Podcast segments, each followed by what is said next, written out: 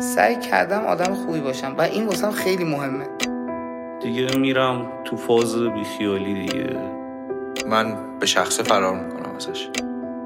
ولی خب روزمرگی رو من اینجوری میبینم اینجوری روزای من میگذره خیلی زمان مونده تا بفهمم این جواب چیه من خیلی اتفاقا روزمرگی برام مسئله است هر روز تکراره ذهنت دست خودت نیست در واقع اون نظمه رو خیلی دوست دارم هی سیکل باطل اتفاق میفته و این اصلا چیزی نیست که من دوستش داشته باشم یه اتفاق خیلی ذهنیه به نظرم فکر نمیکنم ربطی به حال خوب داشته باشه دیگه مگه قرار چیکار بکنی خیلی تاثیر گذاشت رو زندگیم روز و مرگی شاید ترکیب این دوتا باشه نه